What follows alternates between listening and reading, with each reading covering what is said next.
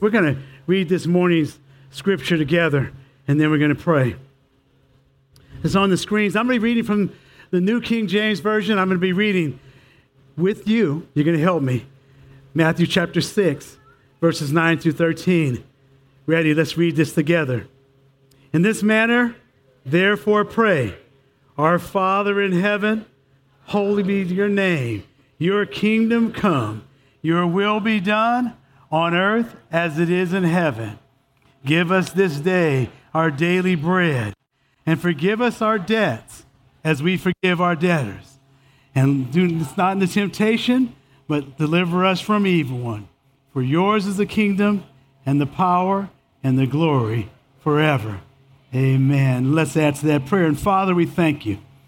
We thank you, first of all, for your covering today, for being with us, your protection from everything that could come against us sickness, disease, all those things. We thank you that you have protected us and you are bringing us back together. We lift up our pastor before you as he's with his family, and we pray perfect rest and perfect peace upon him. I pray for all of us at home, in the cars, and here together that we receive all that your Spirit has to give for us. I pray that we would refocus the things that your Scripture is going to teach us to refocus on, that you're going to make a, hard adjustment within each of us, and thus an adjustment to the way that we walk. We thank you for the presence of you, Holy Spirit. We thank you for your sacrifice, God the Son. And we thank you for your word, God the Father. It's in Jesus' name we pray all these things. And all God's people said, Amen. You may be seated.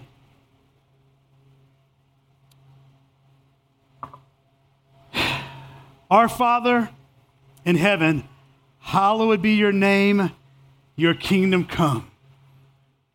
Heaven to me is simply the, the title of the message today. I'm not much on, on titles, but I just believe it's something that we have to focus on in the midst of all the things we have going on in our lives. And I want you to just to think about the things that you have to deal with on a daily basis. So sharing with some of the others. I was thinking about uh, some guys that have told me after, after church today, there's some projects that your wife is giving you, but take time to, to think about heaven right now. Some of you are thinking about, man, I got the line in Denny's, I've got stuff I have to do, bills I have to pay. Some of you, Sundays to me used to mean football games, and I think there's an NBA basketball game on today. And in, in the light of all that, we need to take time and we need to think about heaven. It needs to be a focus daily in our lives. There's a, a passage that I don't have for you on the screen here, but in Luke 9:51, it's one that I love because it, it talked about focus, period. The Bible said Jesus set his face steadfast on Jerusalem. He was approaching the final days of his life, and, and as he was going, it says, even though he was passing through a lot of places, places to minister the gospel, he knew his ending place. And so, he, having that in mind, he was focused on his end. And likewise, I believe you and I have to be focused on that. There's a word in Scripture, one of my favorite words that I like to use. It's the word Selah. You'll see it several times in the, in the Psalms. And, and in Psalms 24:10, the scripture says, Who is the King of glory? The Lord of hosts. He's the Lord, He's the King of glory. Selah. Psalms 46:11, it says this: The Lord of hosts is with us. The God of Jacob is our refuge. Selah. Selah means pause calmly think about that. Take a breath. I was thinking about the breath. Speaking of breath, I was thinking about all the things I get to do with you guys being here in church with me. How fun it is rubbing elbows, taking a moment just to smell your cologne and your perfume. You guys being here with me, same thing. It's like that for us. We just take a moment, and I believe that what I what I desire to do today is just get each of us to take a moment and think about heaven. And when you think about it, it'll change your priorities and it'll change your focus. I want to talk a little bit about heaven. You'll see some scriptures there, but I'm going to just kind of give an overview of those scriptures. In Revelation 4, verses 1 and 3, we see a, a daily picture in heaven, things that go on in heaven daily. Uh, one of the things that's mighty and is mighty intimidating to me is we see God, we see one sitting on the throne. It talks about it here and also talks about it in the book of Isaiah and Isaiah chapter 6. Both these places, it shows, talks about what goes on in heaven. As one sits on the, on the throne, it's mighty, and, it's, it, and his appearance is beautiful, but it's intimidating. So at the same time, he has these intimidating angels, these seraphim. One seraphim, I believe, probably could go to war and take out the world. And yet, those seraphim, it says they flew around, they had all these wings, and with two of those wings, as they sang and spoke, Holy, holy, holy is the Lord God Almighty, two of those wings they used to cover their eyes because they couldn't look on the constantly on the glory of God. Wow. It's a powerful thing to think about in heaven. Then we want to look at the, river, the, the real estate of God. And, and in, and in uh, Revelation 21, verses 1 through 4, talks about some things about the real estate of God. And he talks about the sea and he talks about the new Jerusalem as he saw those coming in, as it was coming into play. The new Jerusalem, that city described with walls high, a city of gold, a city with streets transparent gold. I can't even imagine it. I'm trying to imagine the beauty of that. I've seen some pretty beautiful places, maybe not some of the places that you've seen, but I've been to Jerusalem and I've seen some great places there. I've been to Hawaii and even closer than that, some uh, places, some seas, even in Mexico, clearer than Hawaii. I've seen palm trees, I've seen all those things, but I can't even imagine gates of pearls and streets of transparent gold. And I think it points to the purity that heaven is going to show us the purity, a place where there's no more sin. Wow. And yet, the key to these things, I believe, is at the end of, of Revelation 21 in verse 22 and 23. He says, But, here's John writing, he says, But I saw no temple in it, for the Lord God Almighty and the Lamb are its temple. The city had no need of sun or of the moon to shine in it, for the glory of God illuminated it. The Lamb is its light, and the nations of those who are saved shall walk in its light, and the kings of the earth bring their glory and honor into it. Kings of this earth bring their glory and honor into it. And I, I'm going to take some time and talk about this, but let me just emphasize it. Here it is the thing that makes up heaven itself is the very presence of God. Illuminations for all eternity. The sun's not going to be needed. The moon's not going to be needed because there'll be a forever light. And his presence and his glory are going to be something for you and I to behold. And that's the true beauty of heaven. I think God gave us the description for some reason because you and I like stuff. If I told you, I mean, I remember having one house here on earth and looking up the hill at another house and saying, oh, that one's bigger and that's better. I think to entice us, maybe God will say, let me, let me give you what heaven's going to look like because your real estate's going to be better. But I think when you look at God and you're going to see that it's better. With that, I want to take some time and I want to talk to you about heaven. Talk to you about those passages that I opened up with. And I, as we're as you're going there, if you want to open your Bibles back to Matthew chapter 6 and verse 9, I want to tell you sort of what led to this. I always ask God to, to confirm what He wants me to share with His people because this is His time, something He wants to be poured out to you. This doesn't belong to me, doesn't belong to anyone that's up here. It's his time. Like the worship team just did. Man, that was awesome worship. You know, search God, minister the way that he wants. I was, um, I re- received a call a few weeks ago. And as you know, outside of here, how I earn my living, I'm a hospice chaplain. And I received a non hospice call. A lady, a, a, social worker at a facility in Westminster, called me and said, Hey, you know, hi, Pastor Jim. She said, I need to, someone gave me your number, and I'd wondered if you'd come out and see a patient of ours. Said he's really struggling. Told, him, told her I would. I made arrangements. The next day I went out. I met the, with the guy, and after some small talk and some things, I said, Hey, what is going on? How, what, what can I help you with? How can I help you? He said, Well, he says, I, I have cancer and I'm going to die. He said, I bed, I'm bedbound and I, there's nothing I can do. He said, My sisters put me in this facility a few weeks ago because they're older like me and they're and they can't take care of me anymore longer. He said, and the doctors gave me a short time to live. He said, and I'm scared.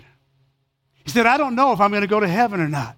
Even though I'm a believer, I don't know if I'm going to go to heaven or not. He needed help with that.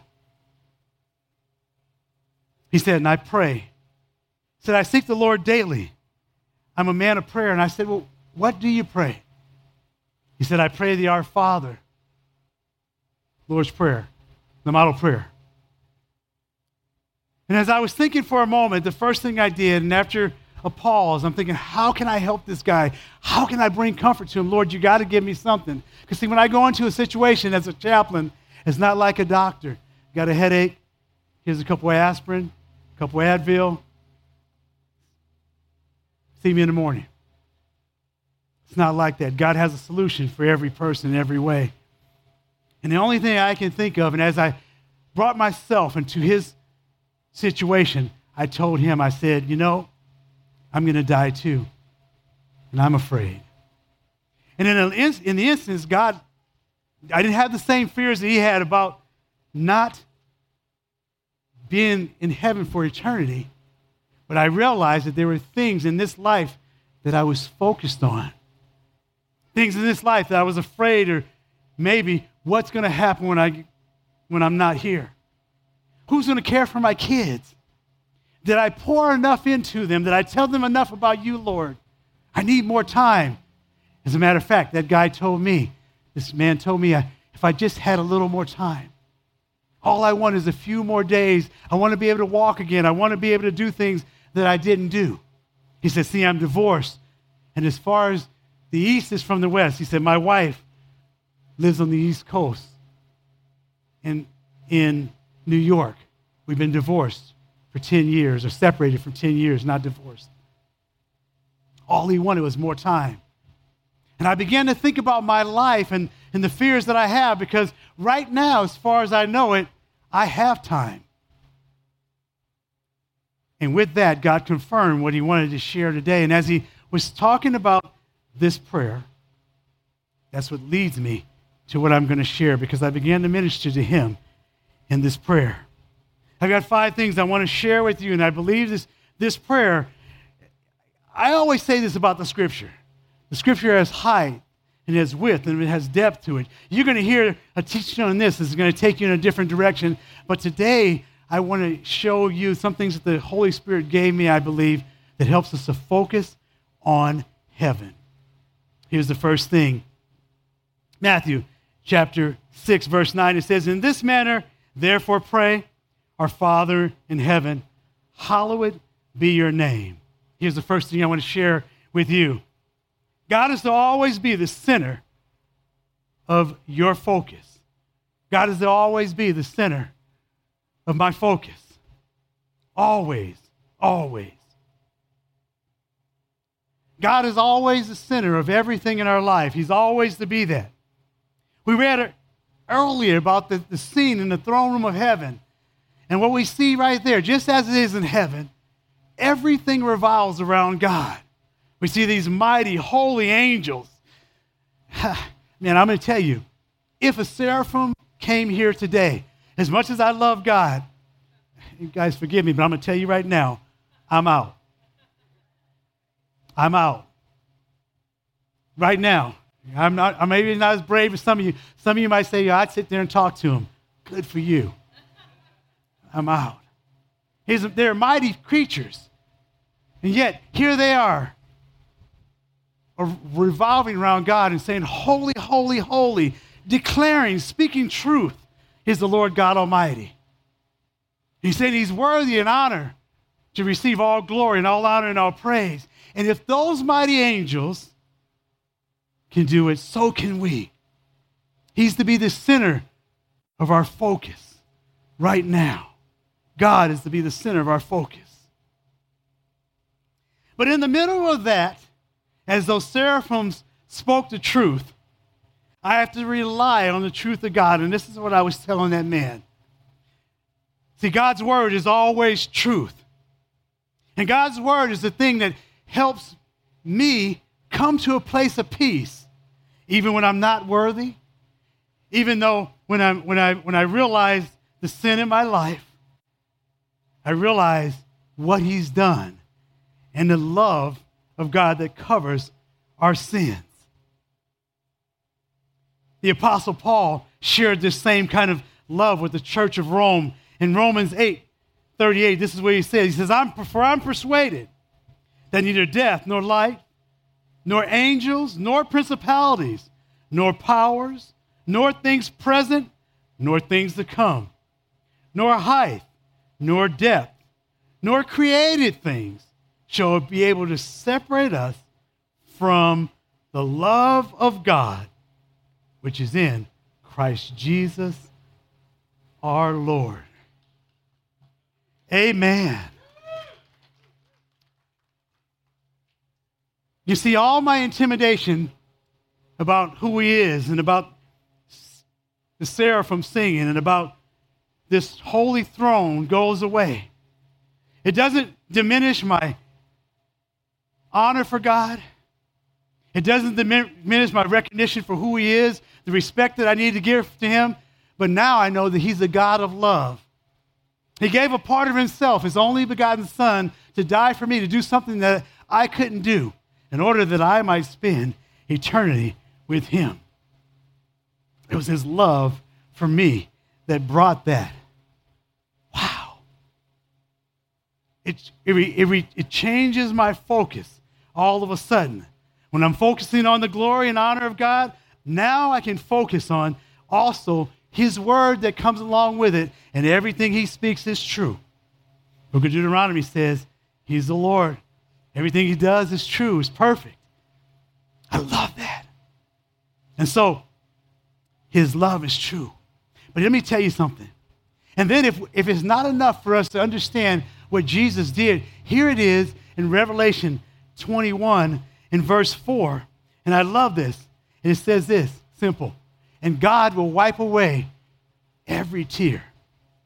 Now I'm this guy, I'm a, a dreamer. I feel like I missed my calling. I should have been a screenwriter. I should have written, done some movies because I, I dream when I read the scripture. So I have this picture. Maybe any of you that have kids or grandkids or nieces or nephews or kids you take care of, you might have remembered moments like this. I can remember my first special moment. My son, he's crying. He comes to me and daddy's in that special place. I'm the one the son comes to. He's crying. He comes to my arms. I reach out. I grab him. I pull him on my arms. holding him with one hand. Sit down and so I can hold his little face. With my thumb, not my first finger, I might poke him in the eye. With my thumb, I wipe away his tears. Here it is. Check it out. I believe God has a thumb for each of us. He wants to show you his love. See, every tear that, you've, that you're looking at, when you're taking a look at yourself, you go, I don't deserve to be here in heaven. I'm not worthy. Tear that falls for that, God wipes away your tear. When you say, God, I, I failed. And this is when I, when I was sitting before that guy and I'm talking to him and he's talking about he wants another chance. I'm saying, I still have a chance because there are things in raising my six kids, moments that I've missed, that God says, I'm wiping away your tears. You sowed the seeds that you, that you did at that time. I'm the God who multiplies seeds. When you've messed up, I'm the God that can fulfill everything you have. He wipes away a tear tears of despair, tears of sorrow. There'll be no more death, no more pain, no more suffering. All those tears with His thumb, one for each of us, our God takes time to be with each of us, to wipe away our tears. That's worthy of a praise right now. Thank you, Lord. Picture of God's love. The second thing,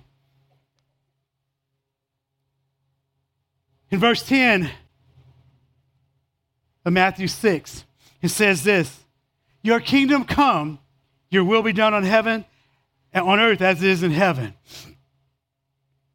Focus on the kingdom of God now. His rules are God's rules, God's way. I have this, this picture of heaven that immediately when God says go, they go. He says come, they come. It's an immediate thing. His will is done in heaven. And he's saying, right now here on earth, that's the way it should be in our lives, right now.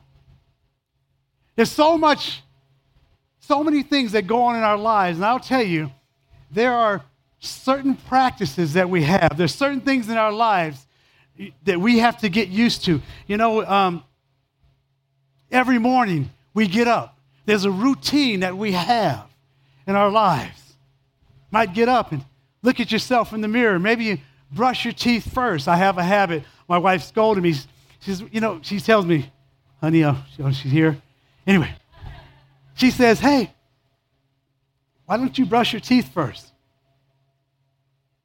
Because I get up and immediately for me, after I take care of the first necessity, I'm grabbing my Bible and I'm going to a quiet place. Just something that's in me, something that I have to do it's just it's a discipline. I believe right now you and I need to discipline ourselves in preparation and focus for heaven. It means that we take a portion of our day every day and focus on where we're going and the place that we're going to. Jesus said this in Matthew 12, 28. He says, But if I cast out demons by the Spirit of God, surely the kingdom of God has come upon you. I believe that he's talking about two things here. Jesus had come to them in this place, and he was telling them, hey, the kingdom of God, heaven has come to you right now.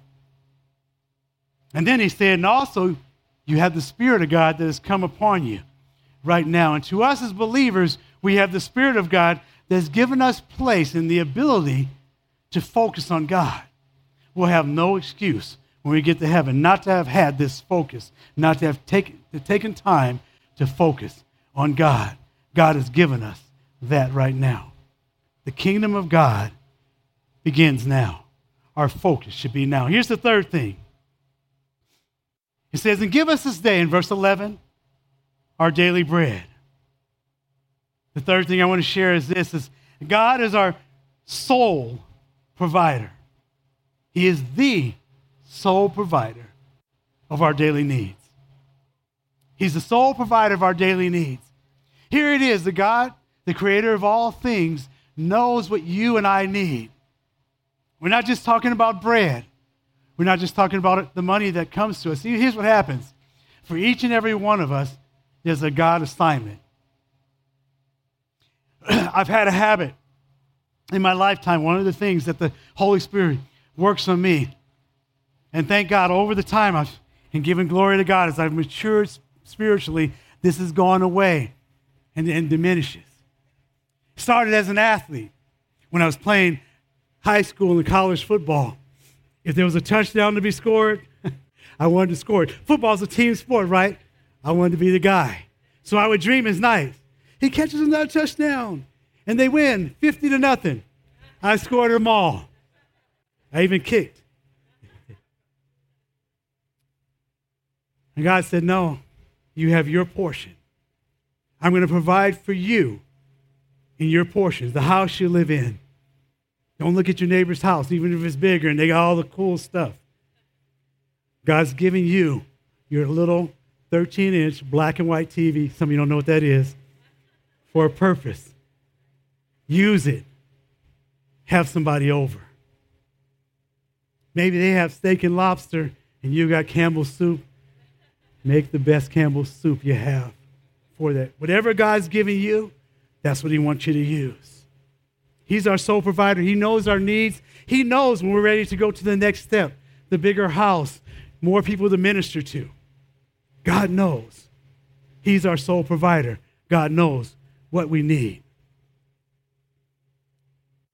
Let us have a, the prayer that the writer in, in Proverbs 30 had. Proverbs 37, he says this. He was praying this. He said, Two things I request of you De- deprive me not before I die. Remove falsehood and lies far from me. Give me neither poverty or riches. Feed me with the food allotted me, lest I be full and deny you and say, Who's the Lord? Or lest I be poor and steal and profane the name of my God. The prayer is simply, God, give me what is allotted to me. I think sometimes, and I'm just going to share this, this is free. I believe sometimes God will allow us to have more than we're supposed to. I think He'll give us more than we're supposed to to show us why He didn't in the first place, to show us that we're not ready. He'll give you that boat that you wanted. Hey, I'll just I'll go to the river speedboating for God. I'll put a, even put a sign on it. Jesus is Lord. And then the payment comes in, and you're working extra jobs, and the kids miss you. You don't have the fellowship you're supposed to have with your wife. Sundays, instead of being at church, you have to take the overtime to pay the payment. God, there's an allotment for each of us. Give glory to God. Thank God. He's the giver of all things. Focus on Him. For the, the, the uh, fourth thing I want to share, verse 12 says this And forgive us our debts as we forgive our debtors.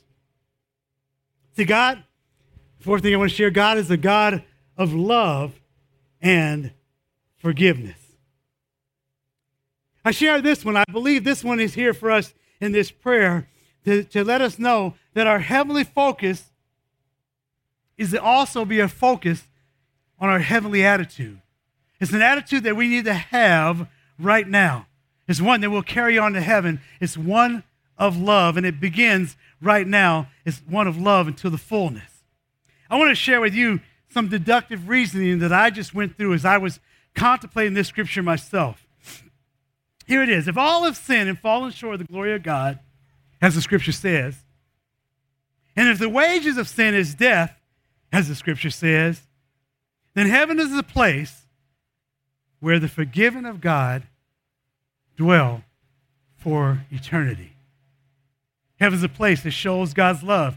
The forgiven of God dwell for eternity. And if this forgiveness is an act of God's love, John 3, verse 16. For God so loved the world, he gave his only begotten Son, and whomever believes in him should not perish, but have everlasting life. Then you and I need to practice love with the act of forgiveness right now. See, there's those in our lives who have done far less to us than we have done to God. You know the scripture where it says, man, if, you know, if, before you can go to the throne room, you leave your gift at the altar, go back and seek forgiveness. I believe also we can go back and give forgiveness. Receive the, the forgiveness of God. John, 1 John 4 7 says this Beloved, let us love one another, for love is of God, and everyone who loves is born of God and knows God. Church, we have to be a one that shows the world and the church amongst ourselves that we love God. Here's the final point, the fifth point. And Verse 13 says this, and lead us not into temptation, but deliver us from the evil one. For yours is the kingdom and the power and the glory forever. Amen. Fifth thing is our Father in heaven is our source for overcoming evil. It's an everlasting source, a source from glory to glory. And the evil that he helps to overcome us, there's several of those things. There's an evil that's within me, it's an evil that's within you, believe it or not. He helps us from our own self. Jeremiah 17 9 says, The heart is deceitful above all things and desperately wicked. Who can know it?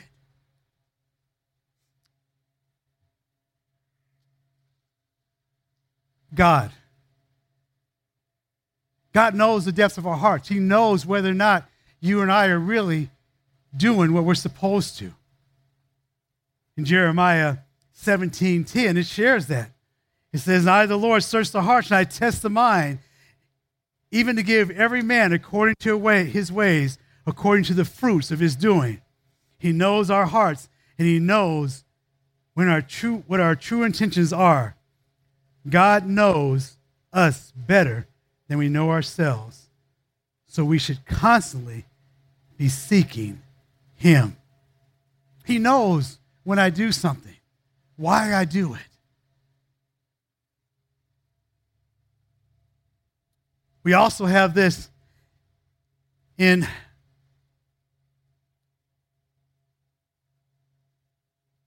in 1 Peter 5 8, the scripture says this be sober, be vigilant, because your adversary, the devil, walks about like a roaring lion, seeking whom he may devour. We have an enemy that he doesn't want you to forget. Peter didn't want us to forget that enemy. He's always trying to find a way to bring us down. He's always trying to entice us. But God is a source that can hold back even the enemy. God also says this, and I, he says this himself. In John chapter 16, verse 33, he says this These things I have spoken to you, that in, in me you may have peace. In the world you will have tribulation, but be of good cheer. I have overcome the world. And as I conclude with my final verse. The worship team can come on up. I want us to have focus on that. As I was sharing something with you earlier, I shared that as I was talking with that guy, as I was ministering to him, and as he shared his fears and the things that he was going through, as I was intimidated myself about my lack I remember as I was sharing these passages of Scripture with him, the model prayer, one that he said that he had gone to, but that he hadn't contemplated its meaning. Thought about this last thing. In Hebrew 13, 5, it says that, let your conduct be without covetousness. Be content with such things as you have. For he himself has said, I will never leave you or forsake you. I was thinking, God is with us. He's not going to leave us in this moment and in the moment to come. He wants to dwell with you and I throughout eternity. We have Him. Let's pray. Thank you, Father God, for your word. It brings life and it brings hope. We thank you as your word demonstrates the love that you have for us. We thank you, Lord, as your spirit takes your word and adjusts our focus to a place that maybe we can see a little more clearly the direction that we have to go in and what you have for us. We thank you as your word changes our hearts There's a new transplant that is available to us through your word. We thank you as your word demonstrates the everlasting love. Nothing can separate us from that. So we thank you right now, Lord. We give honor to you. In Jesus' name, and all God's people said, Amen.